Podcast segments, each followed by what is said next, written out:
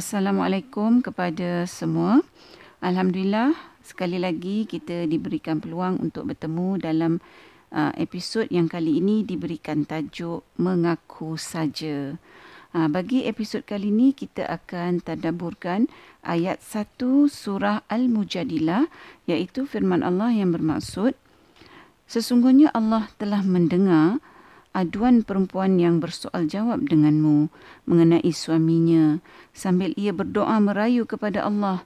Sedang Allah sedia mendengar perbincangan kamu berdua sesungguhnya Allah Maha mendengar lagi Maha melihat Para pendengar, peristiwa yang diceritakan dalam surah Al-Mujadilah ni uh, bukanlah merupakan uh, satu kebetulan atau perkara yang random iaitu berlaku secara rawak saja. Tapi peristiwa ni uh, berlaku dengan kehendak Allah untuk memberikan uh, kita banyak petunjuk uh, daripadanya yang kita boleh gunakan dalam uh, kehidupan kita ni. Uh, sekiranya kita ni uh, mahu melaburkan masa untuk mentadaburkan uh, peristiwa yang dinyatakan dalam ayat 1 surah al-mujadilah ni. Uh, dalam episod ni saya akan berkongsi dengan para pendengar satu sudut yang uh, saya tadaburkan uh, bagi ayat satu uh, surah Al-Mujadilah ni iaitu dari aspek uh, perlakuan Rasulullah sallallahu alaihi wasallam terhadap apa yang diadukan oleh wanita yang diceritakan dalam ayat ni. Uh, dalam peristiwa ini Rasulullah sallallahu alaihi wasallam uh, tidak menjawab aduan uh, wanita tersebut bukan kerana baginda sallallahu alaihi wasallam tidak mahu menjawab ha, tapi pada ketika tu belum lagi turun ayat yang menerangkan tentang hukum zihar. Jadi zihar tu apa? Ha, zihar tu adalah merupakan ucapan dari pihak suami uh, dengan niat menziharkan apabila dia menyamakan uh, dengan dia menyamakan isterinya dari uh, sifat uh, fizikal isterinya dengan wanita yang haram bagi suami tu berkahwin dengannya. Uh, contohnya dia samakan sifat uh, fizikal ibunya dengan isterinya.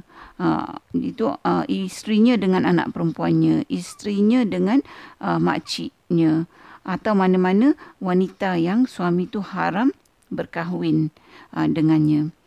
Uh, jadi tujuan seorang suami menziharkan isterinya adalah uh, untuk dia tu pisahkan dirinya daripada isterinya. Uh, seperti apa yang dilakukan oleh suami kepada wanita yang mengadu kepada Rasulullah sallallahu alaihi wasallam uh, dalam uh, ayat satu uh, surah al-mujadilah ni. Satu perkara yang uh, kita boleh tadaburkan daripada perlakuan Rasulullah sallallahu alaihi wasallam dalam peristiwa ini uh, terhadap wanita yang mengadu kepada baginda sallallahu alaihi wasallam. Uh, ialah bahawa bi- apabila kita ni uh, tidak mempunyai pengetahuan tentang sesuatu perkara.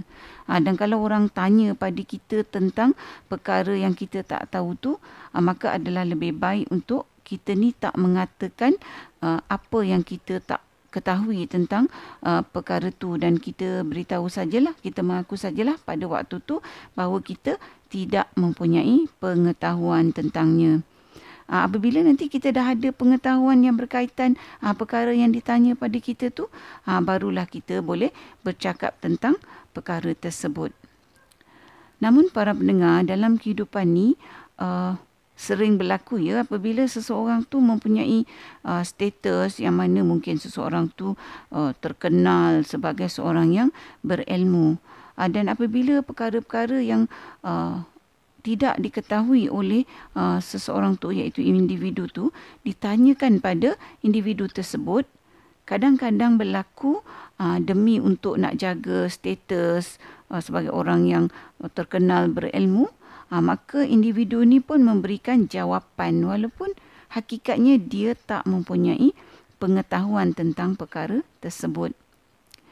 Ha, kita ni sebagai manusia sepatutnya kena menerima hakikat bahawa uh, sebagai manusia biasa tak kira hebat mana pun pengetahuan kita ni, kita ni masih lagi banyak benda yang kita tak tahu. Ha, dalam konteks guru dan murid contohnya. Ha, kadang-kadang ada perkara yang murid-murid tahu, guru tu tak tahu. Ha, kerana apa yang murid tu tahu bukan merupakan uh, sebahagian daripada bidang kepakaran guru tu ataupun mungkin tidak sampai kepada pengetahuan guru tersebut. Ha, macam tu juga tak semestinya orang yang ada ijazah falsafah ha, kedoktoran uh, PhD merupakan individu yang hebat. Sebab ada PhD uh, dan tahu semua benda dan bijak dalam semua benda tu bukan merupakan benda yang sama. Kalau seorang tu mungkin ada PhD, dia mungkin ada pengetahuan dalam bidang dia dan mungkin tidak dalam bidang yang lain. Jadi kita ni sentiasa kena mengakulah bahawa kita ni sebenarnya banyak benda kita tak tahu.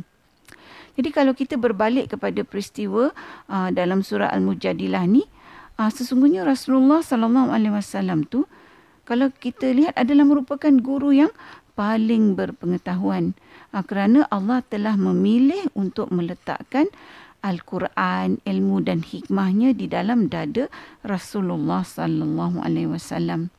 Uh, tetapi seperti yang Allah tunjukkan dalam peristiwa uh, dalam surah Al-Mujadilah ni bahawa Rasulullah sallallahu alaihi wasallam menunjukkan kepada kita bahawa sedangkan baginda sallallahu alaihi wasallam sebagai seorang nabi pun tak semestinya mempunyai pengetahuan tentang semua perkara.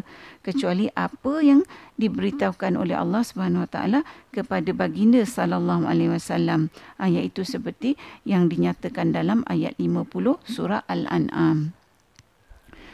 Para pendengar sebagai manusia sememangnya lah kita akui kita semua mempunyai ego. Ha, yang mana disebabkan ego inilah kadang-kala kita ni terjebak di dalam kancah menjadi hipokrit.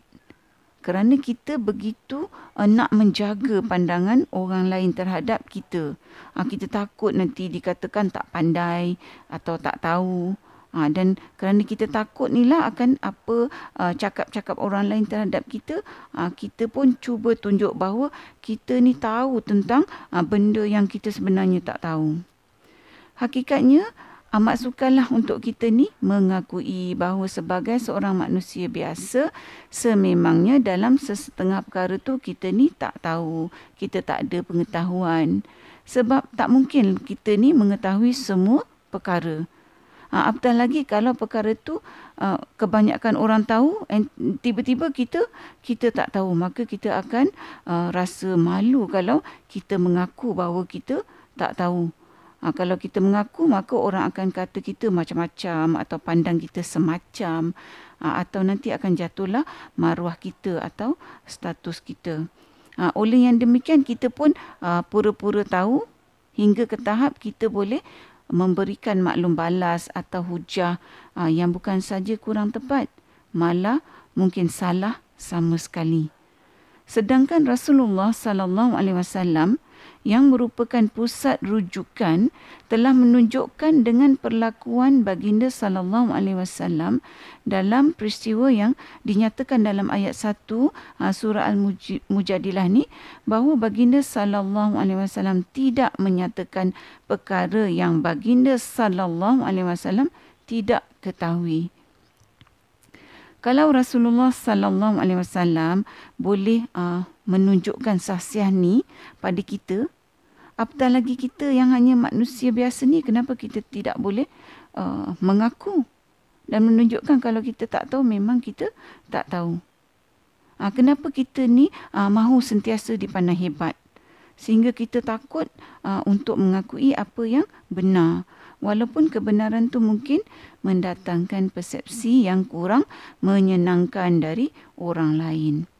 Kalau kita mengakui bahawa uh, kita ni tak ada pengetahuan tentang sesuatu perkara uh, dan orang lain pun memberikan pelbagai reaksi yang merendahkan kita uh, maka kita fikirlah bahawa kita ingat mereka ni berkelakuan sedemikian kerana mereka uh, mungkin tidak faham atau tidak tahu hakikat perlakuan yang telah ditunjukkan oleh Rasulullah sallallahu alaihi wasallam dalam ayat 1 surah Al-Mujadilah ni.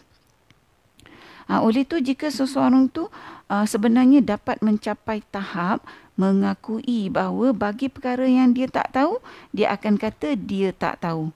Ha, maka orang ni sebenarnya ha, telah mencapai satu tahap pemikiran dan sahsiah yang tinggi. Ha, kenapa?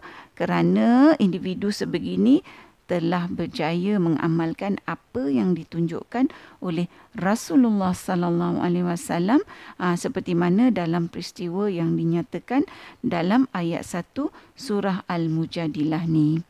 Ha, jadi secara ringkasnya apa yang kita dapat pelajari dari perlakuan Rasulullah sallallahu alaihi wasallam ah, dalam kisah wanita yang mengadu tentang suaminya dalam ayat 1 surah Al-Mujadilah ni ialah bahawa kita manusia ni uh, untuk tidak mengamalkan hipokrasi atau kepura-puraan dalam hal yang memang kita tidak ada pengetahuan.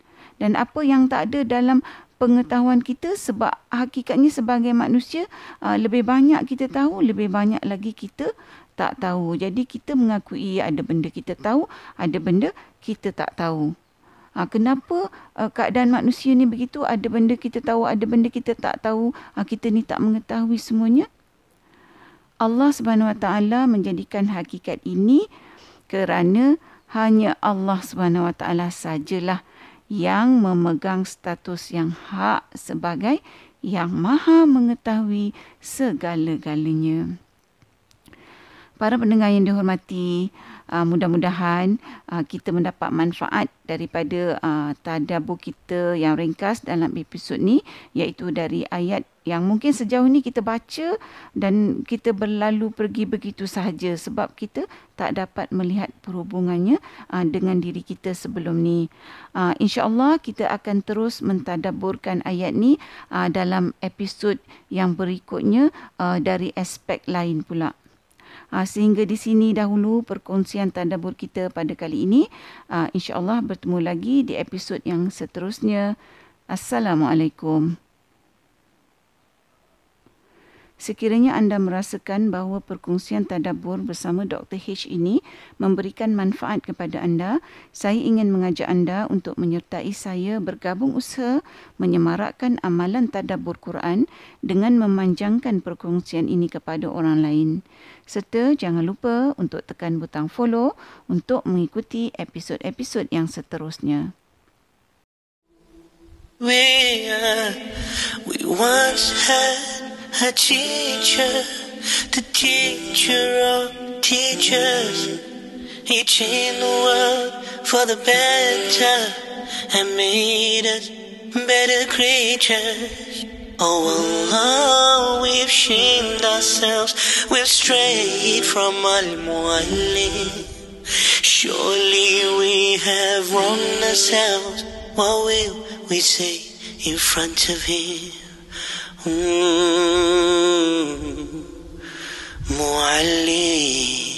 He was Muhammad wa sallam. Muhammad, mercy upon mankind.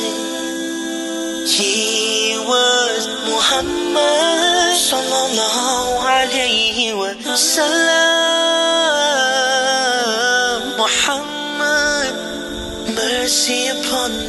Mankind, teacher of all mankind.